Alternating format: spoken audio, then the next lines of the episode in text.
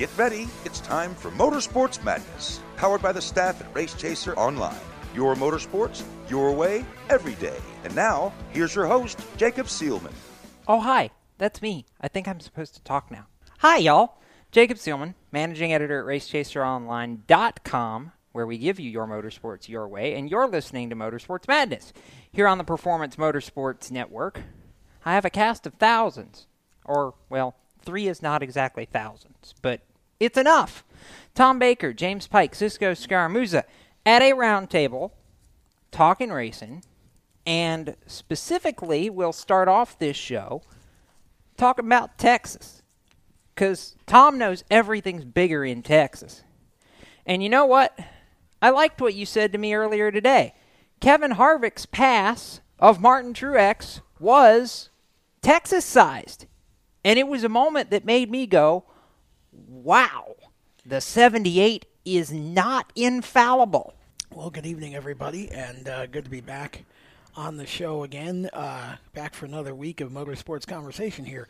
Yeah, it was pretty amazing. Honestly, I was a little blown away by it. You could see that Kevin was catching him very quickly, and interestingly enough, he kind of gave away his secret. Well, he really gave away Kyle Larson's secret. Yeah. That he uh, observed earlier in the race about how deep Kyle was driving the car into turns one and two, and he really Kevin didn't feel like he had the brake power necessarily or the brake endurance to to do it for the entire race. He was a little concerned about that, so he kind of saved it, I think, in his uh, the back of his mind until he needed it at the end of the race, and then used it to chase Truex down. Of course, Martin was in traffic and not necessarily having a good time in traffic, and uh, I think that was really the the difference right there was that Kevin was able to run him down and take advantage of Martin's traffic troubles, and then just get to the outside of him. He got got him a little loose, I think, and got to the outside of him, just drove right by him and left. I mean, that was he did. You know, the word hubris has been used here in our chat.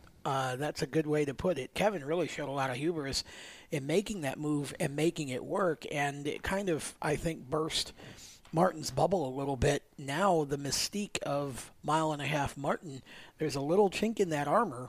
I think that if we get to Homestead, you've got three guys already basically in the final four that are very different in their personalities, but two of them are very, very brash and very strong, and Martin is very quiet. Not to say weak, but just quiet. And this is Martin's first go around. Jacob it's not going to be the first for either Kyle or Kevin, and both of them have come out on top in that race. So I think this is going to be really interesting. Number one, to see who the fourth guy is, but then, you know, also to see how this all plays out. But that was quite a move, and it's definitely something that, you know, took a lot of confidence on Kevin's part to pull it off. And, you know, once he realized that he had the ability to drive that deep into the corner, it kind of set that whole thing up for him to be able to do that. James Pike, how big of a statement win was Sunday for Kevin Harvick? Not only in the fact that, oh, by the way, that was his first win all year on an oval, but the timing. And let's not forget his first in 30 career Cup starts at Texas. So uh, impressive, I think, in that sense as well. But I come away from Sunday's race, and this is my big takeaway. In a world where it looks like Jimmie Johnson just doesn't have the speed at all to make it to Homestead, and for the first time all year, I feel generally comfortable in saying he probably won't be racing for the championship four. Somebody else has got to assume that role of you don't necessarily think about them every single week, and you don't necessarily consider them the outright favorite to win the championship, but they're good enough that they're just going to be able to kind of hang around in the background and sneak up on you. And if the things go right, come race day down in Miami, it might just kind of work out for them. That's what happened to Johnson last year when he won the title, and boy, if Harvick doesn't look like that guy this year because they've been very quietly good, I think, all uh-huh. year long. And in a year where all the talk has been Kyle Busch, Kyle Larson, Martin Truex Jr., they've been right there for a good chunk of it. And Kevin said it a lot post race that the mile and a half program has, and I think rightfully so and correctly. Uh, so improved considerably since the beginning of the season. And I look at all that and I think, you know, maybe just maybe if you know Harvick plays pit strategy right or finds just that little extra bit of speed, he might just go down to Homestead and steal this thing. Well, you make great points, and I agree with everything you just said. Kevin Harvick, it's like he's been sort of just beyond the crowd all year. He's been not contending for wins, but he's been top five, top ten. He's been very consistent, and he's kind of just been a very good. Um, I guess you could call it endurance racer over the course of the season. He's been very uh, durable and, and is, has done very well. And if you look at the stats of top fives and top tens, he's right in there with everybody else. But this is only his second win, and I think what the key is, Jacob, to this is exactly what James said and what Kevin said over the weekend. They have improved the mile and a half program late in the season mm-hmm. into the playoffs. They're peaking at the right time Jimmie Johnson, not a good performance. I don't see Jimmie Johnson now. I, I'm not going to say never because we've seen this before, but I don't see it happening for him. He's got to win Phoenix, and I don't see it this year. But here's the deal, and we'll get to this a little later in the show.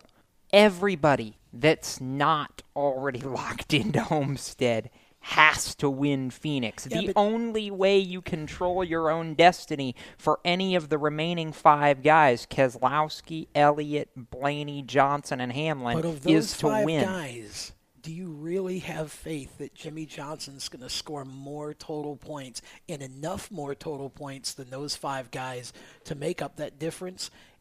And do you really well, believe he can win? Here's the deal. It's not about points. That, that's what I'm saying. This whole scenario, points are gone. It does not matter how many points that you well, score on point. Sunday.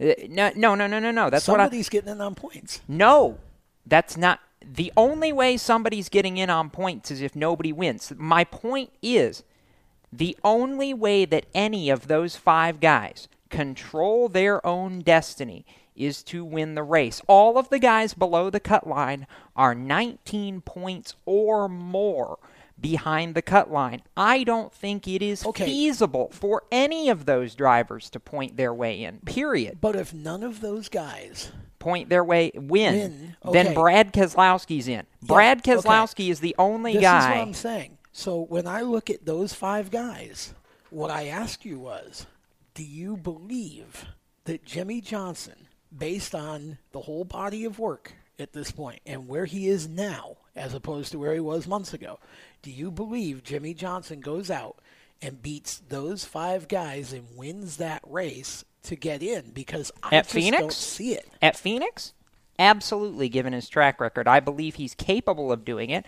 I also, by the way, believe that sheer speed at this racetrack does not necessarily matter as much. Well, Case in enough. point, several times in the last few years.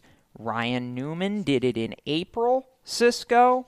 You know, we've seen several guys steal a victory. Clint Bowyer almost did it. Jeff Gordon did it. It wasn't a playoff win, obviously, but this track has been known for guys being able to use strategy to win races. I believe the 48 team, because they're desperate and they have to play any card that they can, can win this race. Except there's one little thing that I'm thinking about yesterday that stopped all that from happening, and it was the fact that the 48 when they had the opportunity to make a strategy call and stay out during one of the cautions and would have gotten laps back and had it work out, they didn't. And Jimmie, to me, in that post race interview, said there was some sort of master plan. I didn't want to say anything because I didn't know. That is setting alarm bells off for me, Tom, because that doesn't seem like a driver who's really sure where he should be right now. And this, I think, really says it all right now about that team. And it was the point was made on a couple of different occasions yesterday by different people. They're not used to strategizing from desperation. They're used to strategizing from a little bit closer to com- competitive and, and more in control and basically being able to make the field follow them. Right now, they're following the field and trying to keep up with a lot of cars that are faster and more consistent than they are from week to week, Jacob. So Fair this enough. is really going to be interesting to watch. It will be. I want to make one more point, Cisco, by the way, when you talk about the inverse of the Jimmie Johnson factor, and it's guys who may have saved themselves. The one guy, actually, who is in on points right now. If Brad Keselowski goes to Homestead and nobody, you know, nobody wins Phoenix to bump him out, he saved himself coming back from contact with Kyle Busch on lap one to rally all the way back into the top 10. Otherwise, he's probably in single digits or potentially even outside the championship picture, and you're talking a whole different scenario. Yeah, absolutely. And you know, JGR's shown a lot of speed at Phoenix, speed at Phoenix in the past, so he would have gone up against probably Denny Hamlin mm-hmm. going into Phoenix, and that mm-hmm. would have been interesting. It would have been, and now it may still be. We don't know, but we're going to find out here in about six days. Right now, though, what we're going to do is take our first break. When we come back, we'll continue talking the Cup Series and hear from race winner Kevin Harvick. You're listening to Motorsports Madness here on PMN, the Performance Motorsports Network. You own a performance car and you know how to drive, but you want to learn real performance driving. Well, Bunky, get that car off the street and onto the track. Summit Point Motorsports Park, the Mid Atlantic's premier road racing facility, located just over an hour from D.C. in nearby Summit Point, West Virginia, is the place to go.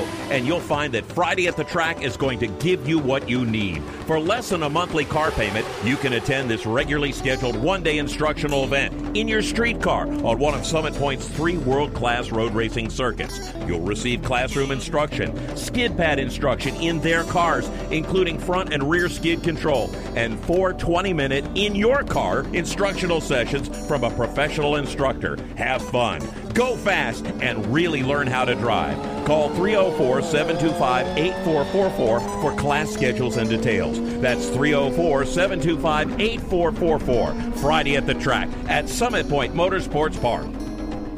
Green light. Hey girl, school zone. I'm getting hungry. Car changing lanes. You want to meet me for pizza? Stop sign. Intersection clear. Yeah, street. Pizza sounds good. Ball in street? Girl in street! It's hard to concentrate on two things at once, like texting and driving. Stop the text, stop the wrecks. How will you stop texting and driving? Tell us at stoptextstoprex.org. Brought to you by the National Highway Traffic Safety Administration and the Ad Council. Here's an important message from RAD and this station.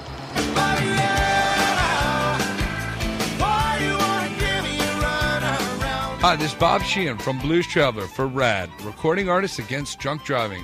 I like to party just as much as the next guy, maybe even more, but the one thing I won't do after I've had a few is get in the car and drive.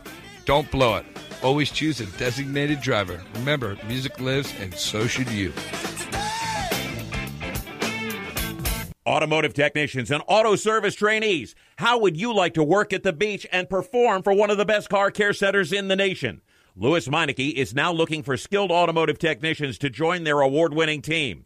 If you're a gearhead that knows his or her stuff, or a young up and comer that has the motivation and drive to succeed, then you need to make this call today. 302 827 2054. Lewes Meineke Car Care Center, located in beautiful Lewes, Delaware, offers a highly competitive compensation plan, great benefits, a flexible schedule, and did we mention that you're going to be working at the beach? Plus, there's a signing bonus for the right candidates. Technicians must be ASE certified and have a minimum of six years experience. Beginners advance at your own pace in one of several entry level positions. But whatever you do, don't wait. These jobs will go fast. Call Tim at 302 827 2054. That's 302 827 2054.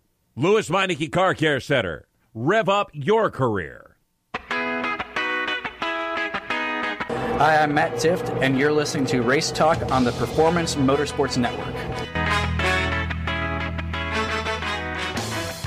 Welcome back to Motorsports Madness here on the Performance Motorsports Network. James Pike approves that message from Matt Tifft. And Tom Baker and Cisco Scaramuza also here at the roundtable as we talk racing. And we will continue talking the Monster Energy NASCAR Cup Series from Texas because, as we were talking about before we went to break, Jimmie Johnson has not been good in this round. He's been decent every other round. He's been not good at all this round. They lacked speed at Martinsville. They lacked speed at Texas. Both tracks where Jimmie Johnson has traditionally been stellar, especially in the playoffs. Tom, the question that I continue to just sit here, scratch my head, and ask myself is why? I mean, I can't figure out why they're just so bad the last two weeks. Well, which team are we talking about specifically? The 48. Oh, okay. I thought you were going broader than that. No, the 48. Uh, Johnson, I don't know what the problem is, and that's it's really hard to believe a team that's won seven championships. But I think it's more emblematic of the season they've had. They've been just a step behind. And, you know, he's had his share of wins early in the season, but by and large, Jimmie Johnson has not been, for the most part, a threat to win most of the time. I mean, you know, he's the type of racer this year that has flashes of brilliance more so than consistent brilliance, but he's done enough, obviously, to get him to the point where he's at. And as I've said all along, mm-hmm. if he can find a way to get himself to Homestead, look out, because in a one race scenario, you can never count him out. But right. I just, I think right now, they're just in a different place over there. They're not used to being this far out of the loop. And so they're trying to make calls out of a sense of catching up rather than. Yeah. And that's, you know, who knows? I mean, he could go to Phoenix and be great, but boy, there's so much competition this year, guys. And that, you know, Jacob, it's really a different kind of a season this year. It really is. I think it's been good different in a way, but very different than what we're used to. Now, speaking of different, getting back to Kevin Harvick and Stewart Haas, James, I think this win is such a statement not just for Kevin Harvick, who really lived up to his nickname of the closer again over the weekend, but stop and think. This is the first year for SHR since switching to Ford and they've put a car in contention for the championship. That, to me, shows just how far they were able to bring that transition in so short a time. I really didn't believe at the start of the season that a run like this was going to be feasible for them, at least not a championship run, and yet here they are. I'm trying to remember what I said at the beginning of the year. I think I said that Harvick would be in contention for multiple races and that it might take them a little while to figure things out, but I think eventually they're going to do it. And I certainly don't think they've got things figured out as well as Toyota have on a week to week basis. But I don't know. For the most part, I, I, it's it's close. It's it's definitely closer now than it was earlier in the season, which is I think all you can ask for in the build up to the race at Miami. But uh, no, they've they've been very very good it helps that Ford gave them oodles and oodles of money to help be very, very good. Well, uh, but that's also a testament, I think, to the people that Tony Stewart and Joe Custer and Greg Zipadelli have been able to bring on, and Gene Haas too. Well, you know, this is an organization that has transformed in the past decade because of the people that have come on board. Yeah, you say, you know, 10 years ago that they would have been able to do something like this, I would have laughed you in the face because they just didn't have the personnel. But now, you know, a huge change like this, a manufacturer change, they go out, they bust it out, make it happen, no sweat. And honestly, it kind of feels like we're back where we were last year, the year before with them, which sounds small to some degree when you look at it one light. But I think the massiveness and the way they've made that such a non issue this year uh, is absolutely worth commending because it ends up falling in the category of no news is good news, I think. Well, and when it doesn't become a huge issue and you just kind of chug along with it the same way you have, you're probably doing something right. Well, I, I think, James, that it is. I mean, money's a part of it, certainly. And Ford, I'm sure they paid dearly to get Stewart Haas over, Jacob. But at the end of the day, I think Ford was there. I mean, Penske mm-hmm. has never been bad. You know, it's they've never they've been off at times, and certainly the 22 team has struggled in a number of ways this year. But it's not. I don't believe it's performance based on anything Ford's doing. You know, this has never been to me about anything other than them having to have time to catch up to the new equipment and get used to its nuances. And once they settled in, the second half of the year, it's been better and better and better. And even Clint Bowyer's performance Yeah. has gone up. And Kurt Busch's, I mean, Kurt just set pole at a, a, a a record speed, 200 miles an hour, fastest mile and a half.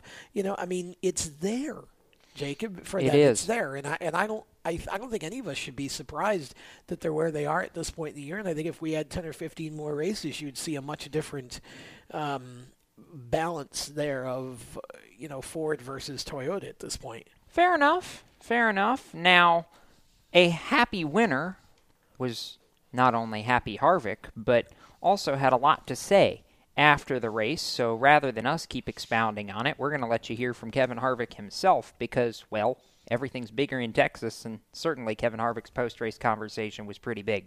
really really proud of uh, everybody at Stewart Haas Racing. But yeah, the the last 50 laps were uh, were, were definitely uh, entertaining. I would I would say from the inside of the car, just because of the fact that you know I had to I had to get by the 22, I had to get by the 11, and really uh, lap traffic helped me get to the the 78 quicker than I probably should have, just because of the fact that. Um, you know, he got held up a little bit. So that, that allowed me to start seeing where his weaknesses were and um, adapted a little bit to, um, you know, the, the things that he was struggling with, trying to get to him uh, to the into the uh, turn one and, and to the center of the corner. And I felt like that was his weakness. And, you know, so for, for me, I had to change a little bit um, on the entry in, in really both corners and, and just maintained through three. And he got hung up a little bit off of four uh, in lap traffic, and I was close enough, and I knew that, that I might not get another opportunity, so I drove it in there, and um, he got he got a little bit loose, and, and I slid up the racetrack, and, and was able to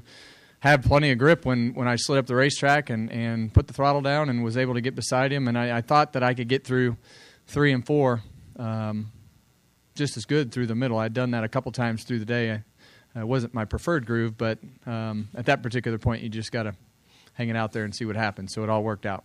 I know there's great satisfaction in winning, getting the title race. Is there any extra satis- satisfaction in shutting Eddie up? Look, every time I come to Texas, and, and this has been kind of an it's an ongoing joke. Eddie and I have a good relationship, but it's been an ongoing joke every time I come here. And you know, you pull in the motorhome lot, and you see the bag sitting out inside the door, and the note you got a handwritten note, and and surely there's some wisecrack in there that um, you know refers to not being in victory lane. But he's always been very supportive. But you know, he, he definitely he definitely has held that over my head for about 17 years. Um, you know, since I started, so it's uh, it's nice to uh, to get that monkey off our back. And, and look, we've we've qualified well here. We've raced well here since I've been at Stewart Haas, and um, I don't know, we've won six or seven Xfinity races and truck races, and so to uh, to kind of you know complete that that whole um, sweep of, of winning in all the divisions is is something that, that's cool. But you know, I think that the timing of it is is is probably the best thing. Um, you know, I think not having to go to Phoenix and count points and try to win the race and do all the things that, that you that you might have to do, especially in this scenario, because you know if it wasn't me, it could have been could have very easily been the 11 car, and you know that puts everybody in a bad spot uh, going to going to Phoenix and you know so I think with three cars locked in, I mean you have to go there with the mindset if you're not already in, you have to go there with the mindset of of winning the race, and that's that's hard to do. It's hard to it's hard to say that I, I don't have any other option um, other than to win the race. Now mentally, that's sometimes easier. You know, I think as as you look at the guys that are way back in the points, going there just knowing that your strategy is purely to, to win the race. Um, sometimes being in the middle of the road is a little bit harder. Um, when you think you need to win the race, but you might make it in on points, that's almost that's almost harder because you, you, you get stuck in the middle from a strategy standpoint. So it's um, it's good timing. You know, I think um, you know for for us the mile and a half stuff has been really good in the playoffs. It all started at Chicago, really started at Darlington. Kurt ran well. We sat uh, on the pole there, um, and went to Chicago and had two good stages. Ran in the top three all day, but Charlotte was really where I felt like we we had a chance to win. Um, you know, we won a couple stages, led a bunch of laps, and and felt like we were back in the game. So they've they've done a good job, and I can't I can't emphasize enough how much work it has been to switch to Ford um, for everybody at Stewart Haas Racing. The, the, you know the the potential of, of you know where to where to go is and the things that we can do in the future is is great. Um, they all need a break.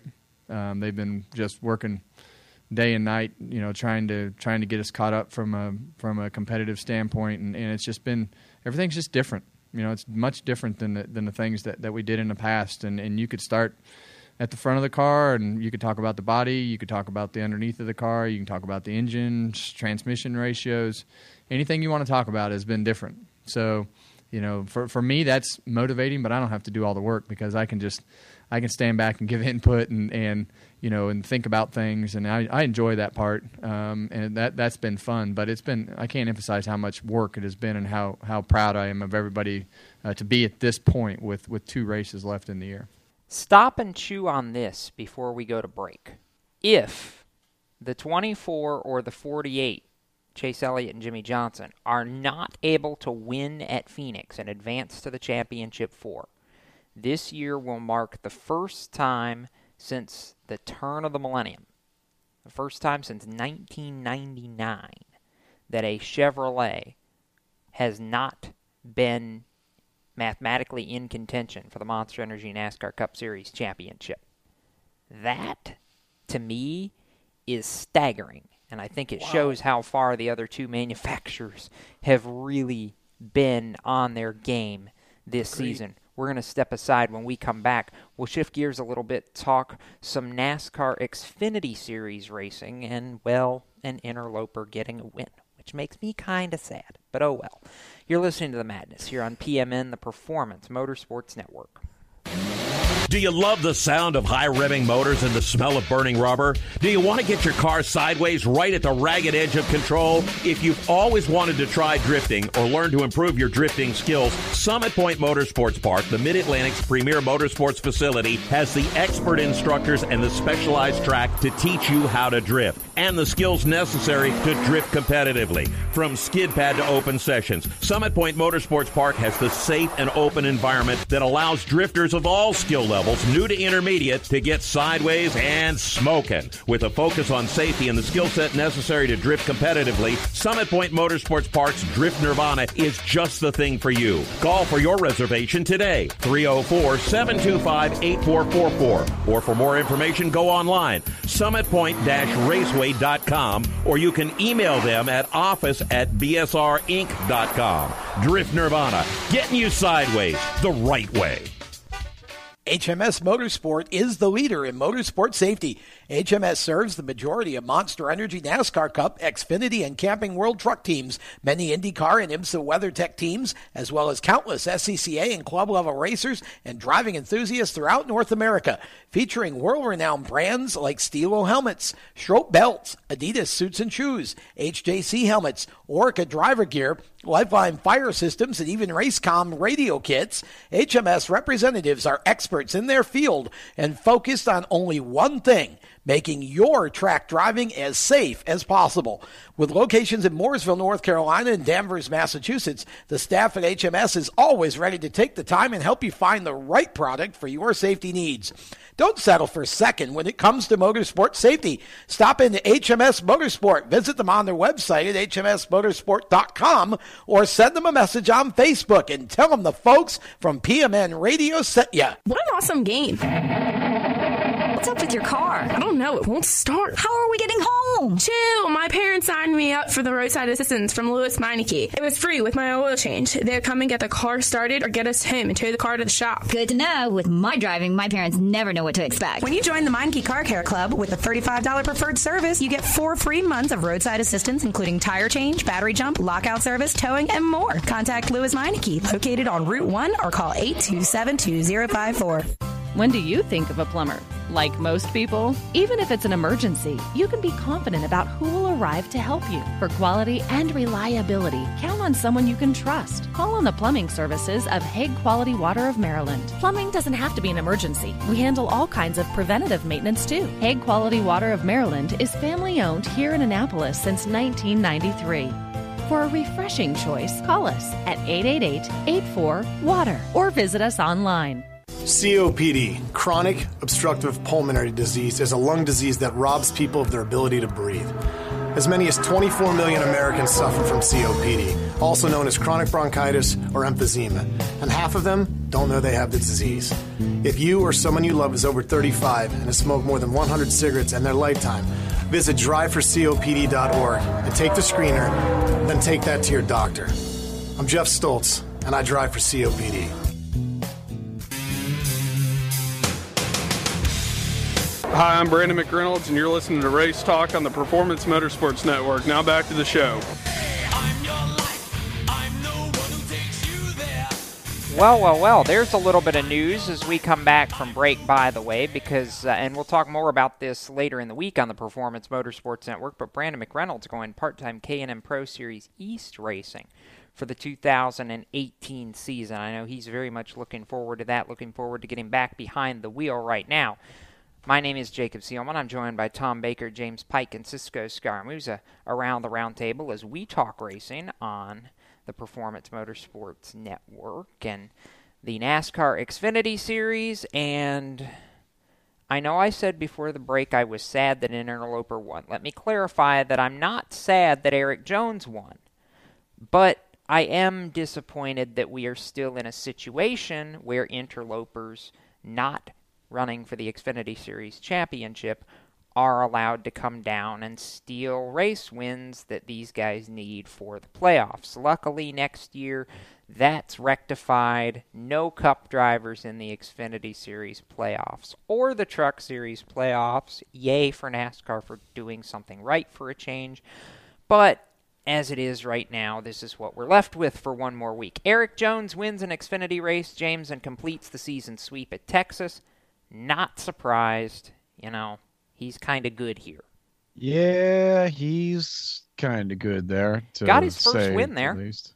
Xfinity yeah, win. Yeah, did get his first win there, and led 142 laps of 200. So yeah, he's pretty good to say the least. Yeah. Um, I mean, I, I like. I wish there was more to say about this, but I really don't feel like there's much to say about him winning. It's just you know, he has a good car, he's a good driver, he's good at that racetrack. Just executed, got the victory.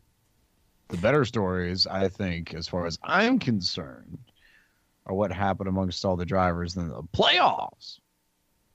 Playoffs. You kidding me? Playoffs? Well, that is what we're talking here is playoffs. Yes. At this point. Yes, it is. Which situation in particular, James, stuck out to you regarding the playoff drivers? Oh boy. Uh where do I want to go on this one? Byron, maybe? Maybe, but Byron still I think is in decent enough shape to say the least. So that I mean, it, I think it's it's it's going to be hard. Maybe Ryan Reed just completely torpedoing himself by not being fast at all. Oof. Yeah. Because you look you look at the guys who run the playoffs, they finish fourth, fifth, seventh, eighth, ninth, eleventh, fourteenth, all kind of clustered together there. And then Reed was twenty third. Like, yeah. Yeah, he not was okay. bad. Not okay. he was bad.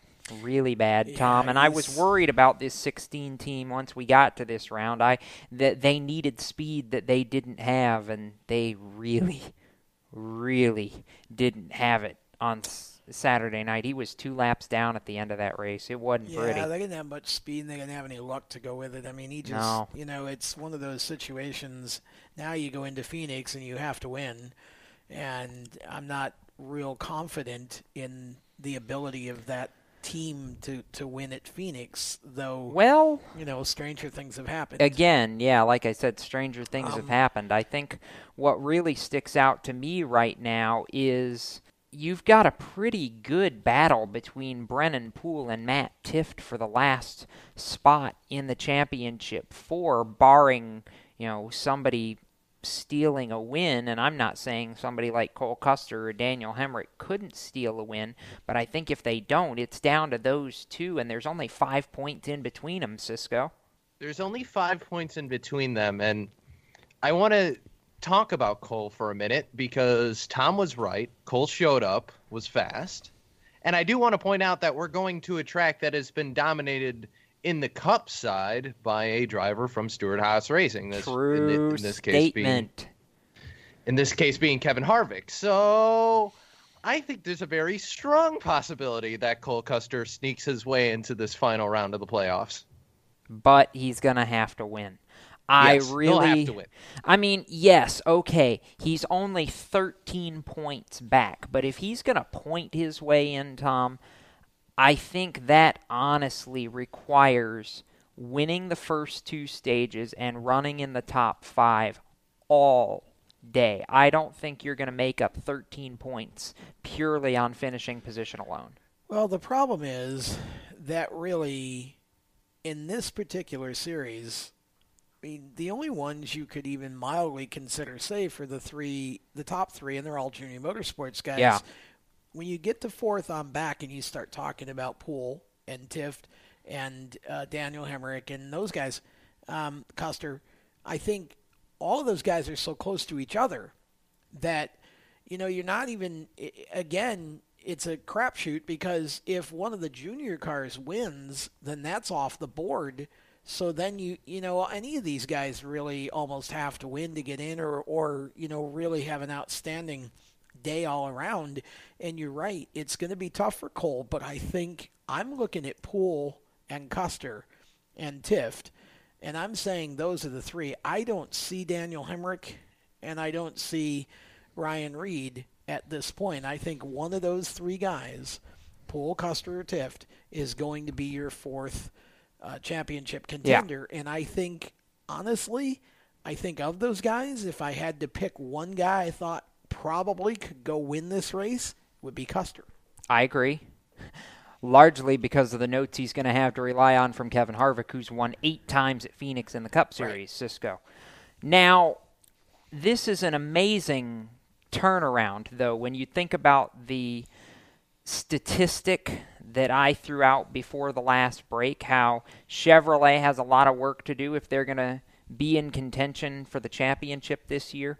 When on the Xfinity side, right now, all four guys that are in the championship four are Chevrolet drivers. I mean, that's amazing when you think about it, how stark a turnaround it is from one series to another. And I'm just, you know, I'm just going to go on on a limb here. The Xfinity Series, Chevrolet doesn't have a new car coming for them next year.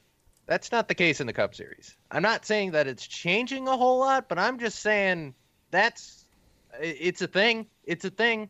It is a thing. Now, Tom, should Brennan Poole advance to the Final Four, does he have a realistic shot of beating the junior juggernaut? you know, the problem is it's three against one. And when you get into that situation, you give yourself no better than a 50% shot. And I know that math doesn't make sense if you take it literally, but here's what I'm saying. You've got three junior cars, let's call them one, and then you've got yourself, whoever the fourth person is. So if you look at it, it's me against all of them. Yeah. So it's a 50-50 shot. I I feel like right now, if you go to Homestead, it's going to be difficult for somebody like a Custer or a Hemric or even a Poole or Tifft. I mean, those are all young guys that haven't had Yeah. the experience in that big stage. And, you know, Junior Motorsports has been the dominant group most of the season if you Mhm. take out all the Cup guys. So basically, at that point, um, I'm looking at this and going, it's going to be really, really hard. I think Junior Motorsports, I said it going into this, that I thought that they had control of their own destiny just by sheer Mhm. numbers, and they've driven and raced and performed well enough for the most part to keep themselves in that situation. They really have. Now, the good news is that once we get past Phoenix this weekend, guys, we eliminate all the interlopers and we make it about the Xfinity Series guys, or if you're the 18 team, Christopher Bell, who's coming up from the Camping World Truck Series for Homestead. But we make it about guys who ought to be racing for the win instead of Cup guys who really ought not to be racing for the win at Homestead. So, in that scenario, James, does your champion have to win the race? I say yes, and Daniel Suarez proved last year, even with Cup guys in the field, he could do it. Christopher Bell is going to be motivated coming up, and I genuinely think he probably wins that race in Miami.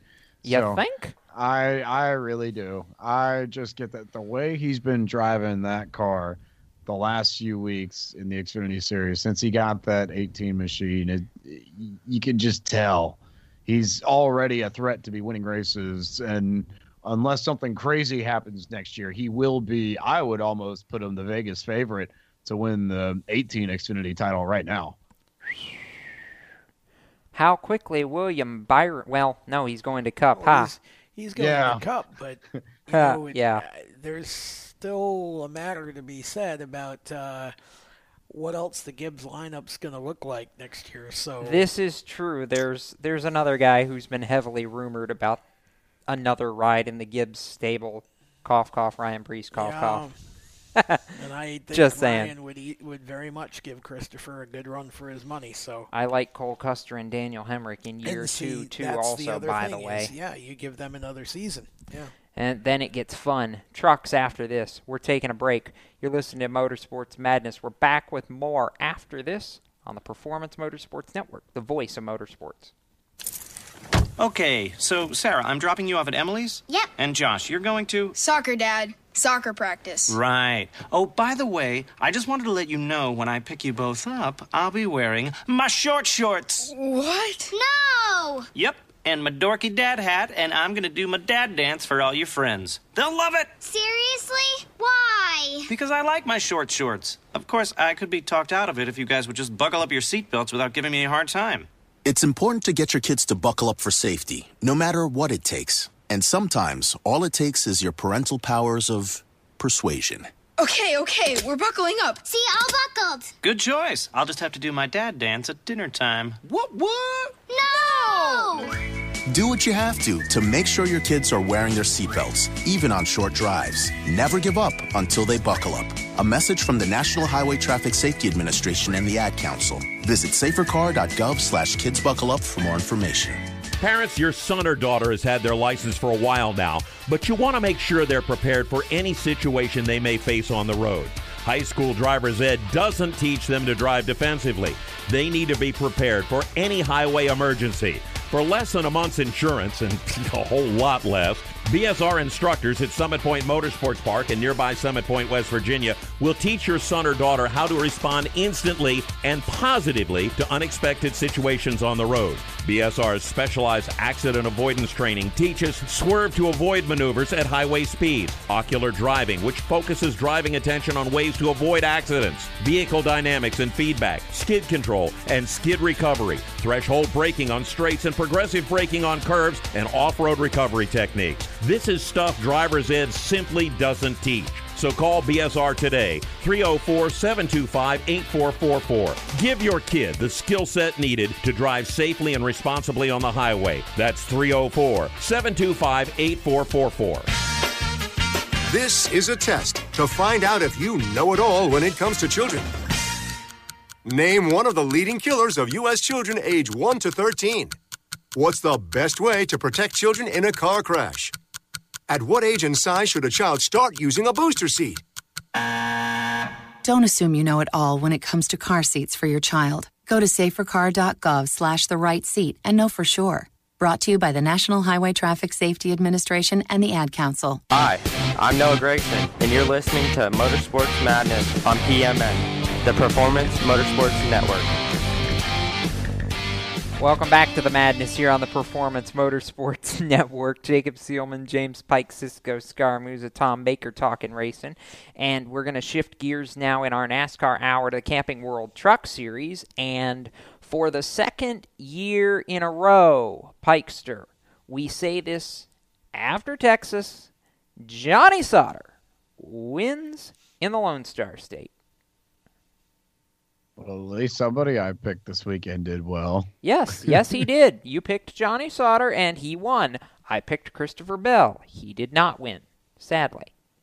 I think I also might have had Jones too, and Jimmie was the only one that laid a net, which means I'm still probably picking first anyway. But, uh, yeah, I love that you guys still think that mile and a half Matt is a cool nickname. I didn't pick Matt Crafton. Just saying. I, I I know, I know, but like th- this is this is Johnny's domain now. Mile and a halfs are his thing. Texas is his place, maybe more so than just about anywhere else amongst the mile and a halfs that the Truck Series visits. So, uh, no surprises. We'll see you in Homestead. I think, uh, and I don't know if you managed to pull up any quotes on this, but I'd be very curious to see what Sauter said re going back to Homestead again and being able to go through the same thing again and being the only one with the experience of winning the championship before in a situation like that. I've yet to have a chance to read those quotes today, but I would imagine what he said would be very, very telling.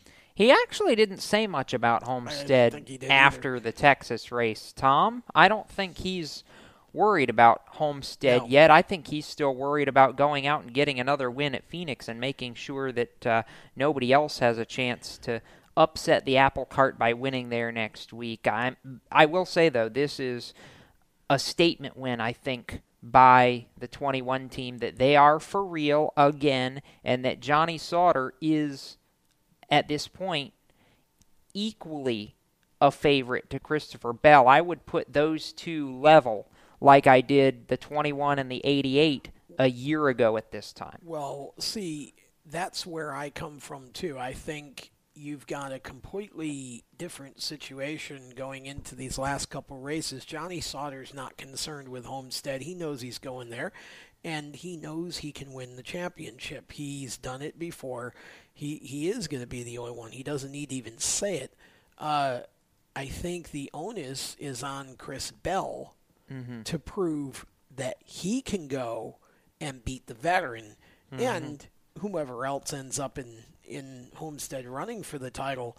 You know, you get you get any one of these guys that are left, these younger guys, and you put them in a situation where it's one race. I mean, I'm not sure that I'm bullish or bearish on Ben Rhodes' chances at this point because I think he almost has to go to Phoenix and win, but or at least you know score a lot of points. But you get him at Homestead on a one race shot, winner take all, and we've seen Ben be very Mhm. aggressive. So we have. I think there's a lot to be told yet. That Phoenix is going to be a heck of a truck race. That's all I'm going to say. It is going to be a heck of a truck race, but let me also say this. Ben Rhodes only has to really be worried about outpointing one guy. Austin Cindric, who is currently, James, five points to the good. That's it. Five points. And not afraid to be aggressive, James. Oh, by the way. Well, we, we know that. Can I finish my thought? Go ahead. These two are both very aggressive. They're both young. They're both hungry. The battle between the two of them, unless John Hunter can pull a miracle, which at this point their track record at pulling miracles usually doesn't end well. Uh, The battle between the 19 and the 27, though, that is what I am so looking forward to on Friday night at Phoenix. I think that's going to be the storyline of this race. That might just be the storyline of the weekend, period, because we don't really have that many other close battles amongst drivers near cutoff lines throughout Xfinity and Cup. So that that's really the only one where you could, I think, genuinely outrace somebody to a playoff spot, which I think is very, very interesting. So might as well just call me Terrell Owens and get the popcorn if we're going to keep rolling with the Texas references because I will be trying to find a way to watch because it will be entertaining. And somebody's probably going to leave not even dejected or disappointed, but just pissed off at somebody else because they screwed their chances to win a championship. Yeah, That may be plural. that it may be plural. this, uh, see, that's Somebody's. Yeah, I'm saying some folks, uh, some people. I think I think this this is going to be a Martinsville type race for the trucks. Mm-hmm. As far, because of the drivers that you've got in the mix here who have to go out and step on others' throats to, Yeah. to get points and win. And you know? John Hunter Nemechek, Cisco has to step on everybody's throat. They tried to stretch the fuel at Texas. It didn't work, just like it didn't work at Las Vegas earlier in the playoffs. I, you know, I'm not saying John Hunter can't win. In fact, his track record at Phoenix, I believe, is second best among all the playoff guys. But like I said a minute ago, their track record at trying to make miracles happen this year has not been good, other than the back-to-back wins that got them to the playoffs in the first place. I just, I don't believe it. I think the luck bank has been overdrawn. I'd agree with that, but I'm there's something interesting that you know bringing up the fact that Homestead's going to be a Martinsville-esque race. Phoenix, you we mean? came out of Martinsville because I'm thinking of the fact that we came out of Martinsville with a very, very um, not happy Matt Crafton, very, very not happy Johnny Sauter talking about how all these young kids were in here and they're able to get the jump on the veterans. Now this week we have Johnny Sauter going out there and holding off Cindric. So I'm wondering what kind of race we're going to see. Are we going to see the veterans be able to hold their own, or are we going to see the grumpy Johnny Sauter going into Homestead again? I'm not really sure. Grumpy Cat Johnny Sauter, perhaps? Well, I mean, again, if he goes out and runs well, uh, he, He won't, won't be Grumpy Cat, yeah. You know, I think Grumpy Cat maybe Matt Crafton at this point because, again, I, I don't know where that 88 team just hasn't had it most of the Yeah. season. They've not been themselves. You know, Sixth in stage one, ninth or eighth in stage two, and Yeah. ninth at the finish. I mean, it was just not a good day for Matt Crafton in Texas. However, James, I think the run that so impressed me in Friday night's race, honestly, was out of the 19 team. Austin Cindric knew he had to come out and have a big performance. And he had a very big performance, while Ben Rhodes ended up two laps down in 18th. Now, the stage points he earned in the first two stages really kept him in the mix to be able to point his way in, but this just feels like the momentum turning on the 27 team at the worst possible time, and Austin Cindric found a way to turn it on when he had to.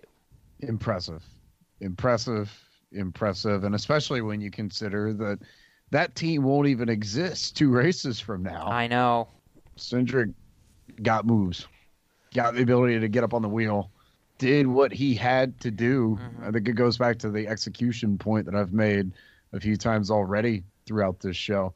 They had to execute. They had to do something. They did. I just uh, so uh, something's going to happen on Friday night. But if you like the truck racing, I think you're in for a really really fun weekend because that to me I think is almost nailed on to be the best show of the three in Phoenix. I believe it. Well, um, there is a movie called Friday Night Lights. Yeah. And then there I was, knew you were gonna go there. For the longest time, what was it, ESPN, I think? Uh-huh. Somebody had Friday Night Fights. We may see a bit of both. it- we may see a bit of both. In fact, if I may transition back to the Xfinity series for a minute, we didn't have Friday night fights, Cisco, but we did have Saturday night fights. I was going to mention this earlier, and it just slipped my mind in all the playoff conversation. There may have been a little altercation after the race. I say little. Brendan Gaughan and Ross Chastain. Yeah, so that was fun. Yeah, that was a thing, and I'm, I I don't know if we're just supposed to start thinking this of this as the status quo now. Like we're getting to the end of the playoffs, so there just has to be fights. Is this is is this the world we're living in now? Well, I mean, interestingly enough, neither of the two of them Are in the playoffs. Are actually in the playoffs at this point. Brendan's point on his radio show, his fantasy preview show on Sirius XM Sunday morning, was that he was just fed up with Ross Chastain. This is not the first run in they've had this season. Brendan wasn't happy, and he went over and told Ross as much, basically. I was disappointed that Ross was still in the car when Brendan went and did such things, Cisco, but, you know, I guess beggars can't be choosers. But still, nonetheless, I mean, every year it's been something now where something has broken out, whether it's between playoff drivers, whether it's with drivers getting eliminated from the chase going into, you know, Phoenix, or whether it be, you know, guys mad at each other for eliminating each other. This I it's just a running theme that I'm starting to notice. Like at the end of the season, everyone just wants to beat each other up. Apparently. Oof. Yeah. No kidding. Well, you know, again, boys have at it. And that's, you know, monsters should be loving this a lot more than they appear to be. Well, th- the problem was it didn't happen in the Monster Series. Well, but it's still part of NASCAR. I mean, I True, understand it's true. not their series, but you know, this is really what we need in the sport. Not necessarily more fights, but just we need that raw emotion. That's what helped build the sport, and you know, this is an atmosphere that creates it. Very valid point, and we will certainly talk playoff chances, contenders, and pretenders when we make our performance picks at the end of this show. But we're going to transition into our second half, and when we come back after the break, we're going to start talking about the biggest dirt track show in the country. World of Outlaws World Finals at the dirt track at Charlotte, conversation, interviews, and so much more when we come back. You're listening to Motorsports Madness, second hour on PMN, the Performance Motorsports Network, coming up. When do you think of a plumber? Like most people, even if it's an emergency, you can be confident about who will arrive to help you. For quality and reliability, count on someone you can trust. Call on the plumbing services of Hague Quality Water of Maryland. Plumbing doesn't have to be an emergency. We handle all kinds of preventative maintenance too. Hague Quality Water of Maryland is family owned here in Annapolis since 1993. For a refreshing choice, call us at 888 84 Water or visit us online. Here at Lewes Meineke, we're more than just your average car care center. Hey, it's Dave, your neighbor from Lewes Meineke. Whether you need an oil change, brakes, tires, or anything under the hood, we've got you covered. Take advantage of our free check engine light service as well. Yes, free. And don't forget about our free shuttle service. Never stress, we'll take care of the rest. On with life. Give us a call at Lewes Meineke, 302 827 2054. Every 30 minutes, another innocent person is killed due to a drunk driver. My best friend. My brother. My poor grandchild. My sister. My father. My husband. My mom. My mommy.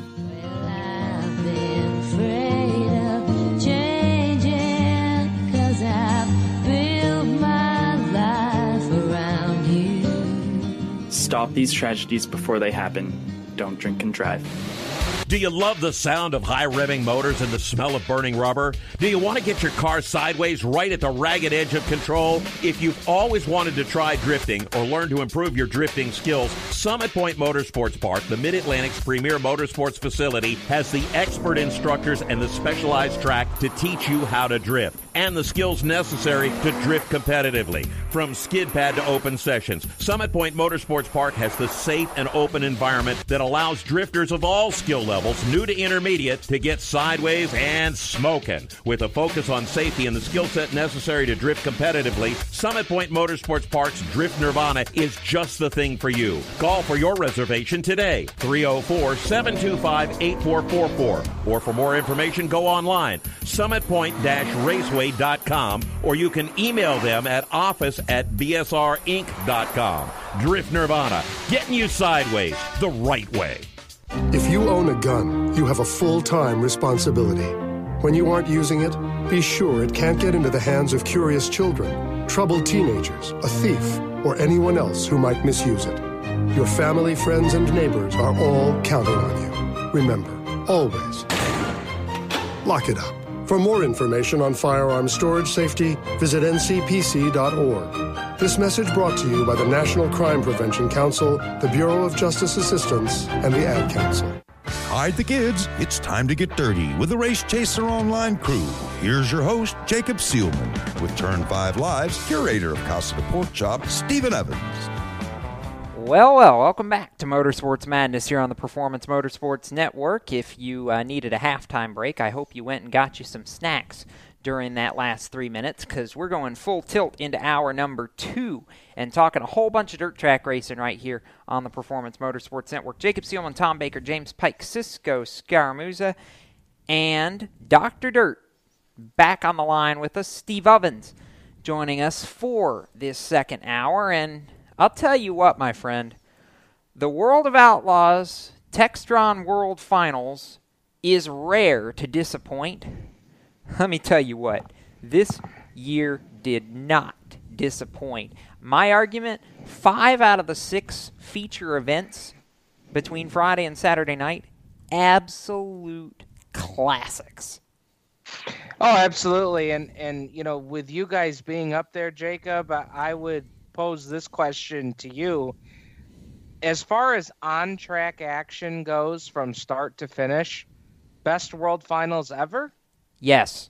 Uh, absolutely, yes. Best World Finals ever. Certainly the best since I started covering the event five years ago, and I had been to pretty much all of them before that. I would say from start to finish, this was easily the best World Finals for on track racing. Now, not going to lie, it was a little bit of a dust bowl at times during the feature races, but on track action, yes, Steve, this really, really topped all. I mean, when you stop and consider that from qualifying, we had guys who aren't normally top shelf runners being able to put up laps that were really impressive. Trey Starks comes to mind in the sprint cars. Hudson O'Neal is one that popped up for me in the late model class, and Demetrios Drellos in the Super Dirt Car series, who we'll talk about here in a couple of minutes, was one of the you know some of those young guys that really snuck up there and surprised a lot of people this weekend. But the features themselves, I mean, Friday night when you consider,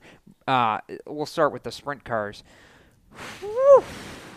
I mean, Donny Schatz, I know there's not much more that needs to be said than that, but he had to work for the Friday night feature victory. It did not come easy, and when you consider the two for one pass that he made on Kerry Madsen and Brian Brown, oh yes. Oh yes.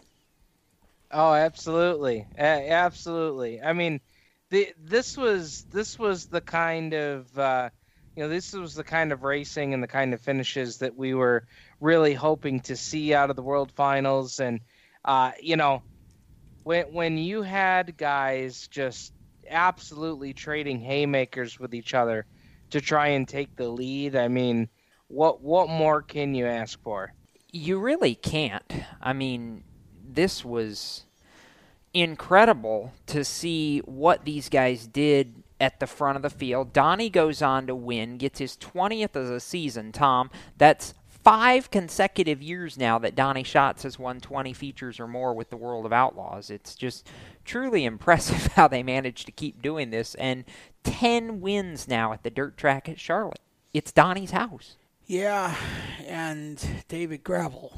Well, it moved into it on Saturday night. Uh, yeah, he and, did. Um, claimed the master bedroom. Uh, uh, just for about oh five seconds. Well, it was enough. Yeah, uh, it was. You know, it's unbelievable, really. As Tony said, it, it, the the run has been amazing, and that team, the way that they perform from year to year. Obviously, this is a competitive series, and it goes in cycles. I mean, Donny gets hot, and then somebody else gets hot, and then yeah. Donny gets hot, and then somebody else gets hot.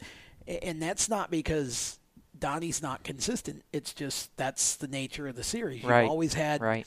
three or four guys. You know, even when you had Kinser versus Swindell, mm-hmm. you also had guys like Wolfgang and you know whoever else that were mm-hmm. always in that mix. Um, just unbelievable, though. As you say, the hole that he's had on Charlotte, and he even looked good in the late model last year.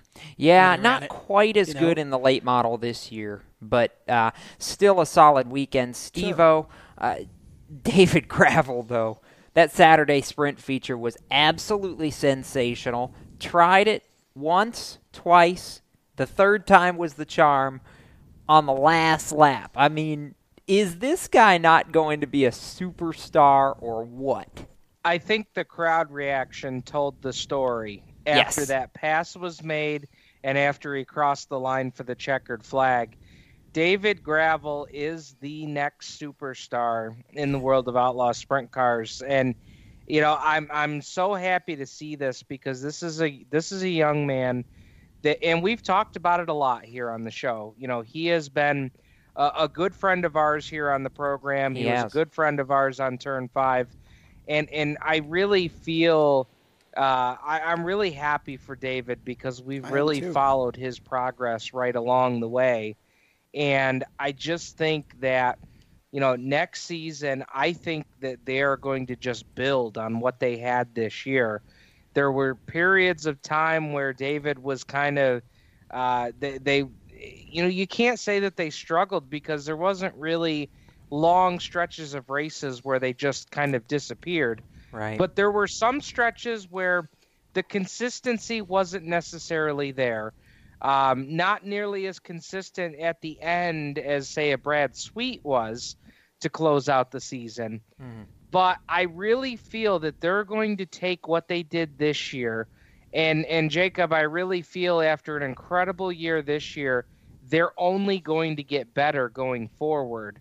And, and I really think that this whole CJB Motorsports team is going to really put on a great show uh, coming up in 2018. And, and I do think that just as they did this year for 90% of the tour, I really think they are going to go blow for blow with Schatz next year for this title. I hope so. They went blow to blow with him on wins pretty much this year. Schatz had 20. David Gravel had 18, which was double what he had in 2016 when he had nine wins, and we thought that was impressive. So, you know, looking forward to seeing what David does next year. And I think, Steve, we may have a similar situation on the late model side. We saw Brandon Sheppard run away to the title this year and tie his predecessor, Josh Richards' single season win record in the World of Outlaws late model tour with 18 victories. Or, sorry, I think 17 victories. No, no, it was 18. See, they win so. I know they win so many times. I sound like a politician right now that uh, can't keep track. He did get number 18 during the World Finals at Charlotte Stevo, but Chris Madden is going to be one like David Gravel. Yes, he's not as young as David is, but I think those two are probably going to be the two, and maybe throw Tyler Erb in there as well as guys who have really come into their own in the second half of the year and could be threats to this next year. But a great job by the Rocket One team to come away with their fifth championship and the first one without the namesake Josh Richards behind the wheel. Yeah, absolutely. And and I think that this was our expectation. It was certainly my expectation for for Bishop this year to to get, you know, I, I didn't think he was going to tie Josh Richards' record of of 18 wins in a season, but I did think that he was going to, you know, handily take this championship and that's exactly what they did. What I'm interested for next year, Jacob, is I feel like there was a lot of youth mm-hmm. on tour this year, as well as some veterans. You you, you mentioned uh, Madden, and and you mentioned guys like uh, Dennis Erb Jr. and, and certainly the youngster uh, Turbo coming up through the ranks. There was a lot of youth on tour this year, Jacob, and I think that next year we could see a little bit more parity on this tour because these young guys have a full season uh, underneath their belts, and and Yeah. you know more seat time is only going to be a great thing for all of those younger drivers. And I think that when you look at the crop of youth that's coming through this tour, I think I feel better about the World of Outlaw late models in 2018 than maybe I did preseason 2017 because 2017 the off-season story was what seemed like a mass exodus of, of big names uh, from the World of Outlaw Late Model Tour. But, you know, with that, you saw this crop of young talent come through, and I think that will only make that tour uh, even better and, maybe even have some more parity uh, next season. But, um, you know, what a feat for Sheppard and, and that whole uh, Rocket Chassis crew pulling down another title. I certainly agree with it. Uh, and stop and consider how amazing his year was. He finished in the top 10 out of 43 races, finished in the top 10 41 times this season. That's unbelievable when you stop and consider uh, just how consistent they had to be this year. Steve, were you surprised, by the way, at the job that Dennis Erb did to steal the final win and how close Mike Marlar came both nights? I mean, ah! and I know that this is no surprise to you, Jacob, but Mike Marlar is a name that you're going to want to remember Mhm. in, in 2018. He really stepped up big Yeah. time in, in some very very big races this year, and and I think that that's a driver there that you look at next year and say, you know, those guys could take a big step forward next year and win even more big races, uh, especially some of these big money shows that they seem Yeah. to run so well in uh, here in 2017. So, uh, yeah, you know, between Marlar and, and, and some of the other guys here, uh, you know, Dennis Erb that, that picks up the win on the final night. You know, I think that uh, these guys, you know, just like the sprint cars, put on an incredible show, and that's that's why I say it. You know, I think that when you look at this World Finals from top to bottom, and I, you know, that's not leaving the late models out of the conversation. No. You know, this was one of the best World Finals we've seen. Oh yeah, it was. Go back and watch the highlights on the World of Outlaws YouTube, please, from the late model features because both of them were awesome. Super Dirt Car Series. Before we go to break, Stevo, I said it before. I'll say it again. I thought Matt Sheppard was going to win the championship, but I wouldn't believe it till it happened. Most impressive title. Period. Yeah, no doubt about it. This is, you know, one of the best, if not the best, comeback that we've ever seen on the Super Dirt Car Series. There was a lot of storylines that that led into what we saw at the World Finals this weekend. Uh, you know, coming back from the suspension, coming back from you know missing those races due to the suspension, and then just absolutely coming back and taking the entire Super Dirt Car Series to the woodshed. From the time he returned until the World Finals, where he picked up the the Saturday night win to win the title. I mean, I have never seen a driver put a whooping on the field like Sheppard did this year. And it wasn't just on the series. It Yeah. was in every race car he sat in this season. I mean, I don't know if he'll ever be able to repeat that success. 41 wins, guys, in in a season. In Uh, 81 starts, that's 50%. That's amazing. yeah. Yep. So, I mean, that's the storyline. I mean, Oh, sure. The storyline is the comeback is complete. Sheppard now has six Super Dirt Car Series titles. Yeah, by the way, that's tied for second with Jumpin' Jack Johnson. Uh, Yeah. Brett Hearn with eight. Yeah, you, you might want to keep a close eye on your record. Pe- pencil this in, guys, and we may have to refer to this in a few years.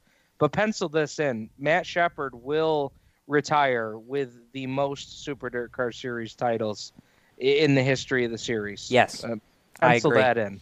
I agree. Final thought before we go to break, Steve. Demetrios Drellos, 20 years old from New York, got in the redraw both nights, kept his equipment sharp both nights, didn't tear anything up. How impressed were you by that shot of youth in this field?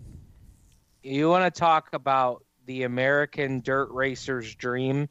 You want to talk about the World Finals for this young man? He he went down there with a car that they race just at you know just at the weekly level, and they went down on on one of the biggest stages Yes. that the dirt modifieds get to be on all season long, and they qualify their way into this show. Uh, the, the, it just his interviews on Dirt Vision for me basically told the story of their week, the the excitement. But yeah, even though he was so excited, he kept his composure Mm-hmm. and and first thanked you know the family, the crew for getting him there. But he said it. He goes, "We came down here to try and compete with these guys and have a good time, and and we've come out and and even shocked ourselves." Yes. I mean, that was the feel good story of the World Finals.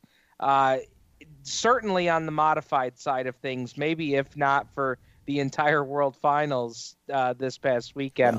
I was so happy for that young man because you could tell just how much he appreciated the effort it took for them to even be there, much less have the success they did.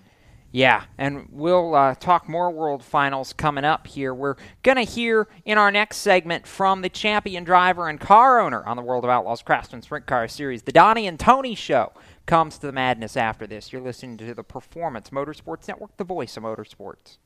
You own a performance car and you know how to drive, but you want to learn real performance driving. Well, Bunky, get that car off the street and onto the track. Summit Point Motorsports Park, the Mid Atlantic's premier road racing facility, located just over an hour from D.C. in nearby Summit Point, West Virginia, is the place to go. And you'll find that Friday at the track is going to give you what you need. For less than a monthly car payment, you can attend this regularly scheduled one day instructional event in your street car on one of Summit Point's three world class road racing circuits. You'll receive classroom instruction, skid pad instruction in their cars, including front and rear skid control, and four 20 minute in your car instructional sessions from a professional instructor. Have fun, go fast, and really learn how to drive.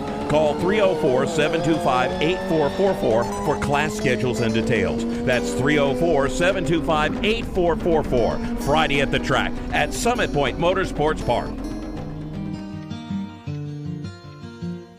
Every 30 minutes, another innocent person is killed due to a drunk driver. My best friend. My brother. My poor grandchild. My sister. My father. My husband. My mom. My mommy.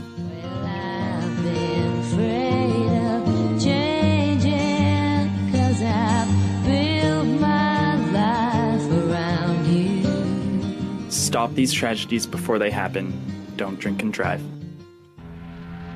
The Performance Motorsports Network is a compilation of shows about motorsports.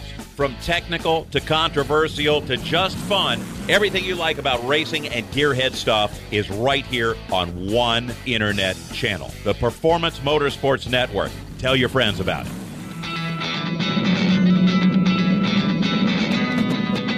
Hi, I'm Reed Sorenson. Racing has been a part of me and my family for as long as I can remember. I had to make tough choices early on to get to the top. It took hard work and dedication.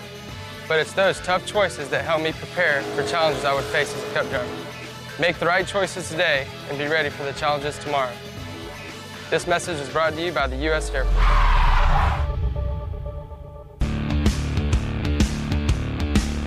I'm Kaz Grala, and you're listening to Race Talk on the Performance Motorsports Network. Welcome back to the madness here on PMN. Jacob Seelman, Tom Baker, James Pike, Cisco Scaramuza, and Dr. Dirt, Steve Evans, talking racing here on PMN and talking the dirt track variety of racing at the moment. Before we get to talking about the TSR Dog and Pony show, Steve O, I, I heard that joke in the pit area over the weekend, so I thought, why not? Uh, one more guy that I know Tom wanted to mention was Matt Williamson, who won the Friday Night Super Dirt Car Series feature. Second career win, first at Charlotte. And he said it afterwards to me, probably the biggest win of his career. This was a big, big, big moment. Well, it certainly was, and and this was only a continuation of the performance level from Matt that we saw during Napa Auto Parts Super Dirt Week. You know, he he he went and put a shellacking on him and really stunned Friesen and Matt Sheppard at Utica Rome. Follows that up with nearly nearly winning the small block race against Sheppard at Oswego. And then he goes down to the World Finals, has a strong run, but then loses an engine. And at that point, you know, they initially they thought, well, so much for our weekend. We had a good run, but now we're done. In steps in Laura John and Larry White and and Kevlar engines stage right.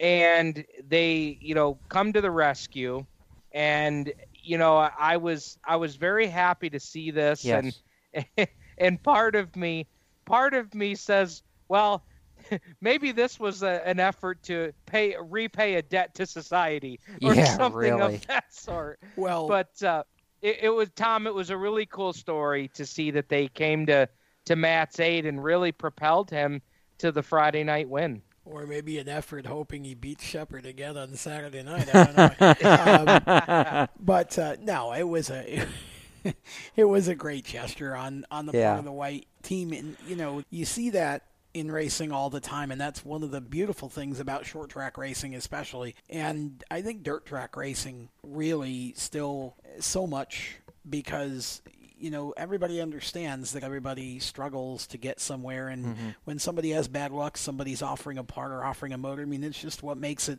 a family, and that was a, a nice gesture, and and it you know at least it gave Matt a chance to compete on Saturday. But what a moment, Oh, yeah. Jacob, for him to step up again on that big stage. And go out there and perform the way he did on Friday. That was pretty awesome. couple of us in the press box, myself included, had chill bumps when he took the checkered flag because it's a you know we knew what that moment meant to that team and to Matt and how hard he's worked to be able to compete with the guys on the big stage. So congratulations to him. Now let's get into Steve the meat and potatoes of the World Finals Championship celebration, which was another title by the 15 team. Before we hear from Donny Schatz, he's now third all time. Next year, he's chasing a 10th series title and his 250th win. How soon before we can start chalking up Donny Schatz as being the second best driver that the Outlaws have ever seen and the best of the modern era, bar none? I think we're there. Okay. I, I really do. I hope. I, I was hoping so. I think we're there, no doubt about it. But I, I have to tell you, in a time period where there's really not a whole lot of measuring sticks to compare him, because I feel like every year we come back and say, okay, how's Donny Schatz going to do it this year? How Mhm. are they going to win a championship again, just as they've done so many times here, now having nine total? Mm-hmm. Next year could be interesting. We always look for that angle. Okay, what's it going to be that stops Schatz this year? What do we think it's going to be? I'll give you a couple of things. David Gravel's one. The second one I would give you is I think next year we see that transition to Ford Performance. Yes, we do. And that is going to be a very interesting storyline. Could maybe trying to get those things ironed out underneath the hood of that 15 car. Could that be the angle next year? It might be, but we'll find out. But he just they are just incredible, and uh, I you know there's not much more that I feel like you can say because Right. they they truly have won it every way that you can. We're going to be sitting here talking next year about how they won it with Ford Performance. That's what we're going to be doing. You're right. probably right. Tony Stewart won about 10 features. yeah, Donny, uh, just to say this real quick, Donny expressed much confidence in the Ford program going into Of next year. course. They've had a year to get it going. They're going to have three more months before the season kicks off in February to iron out the bumps.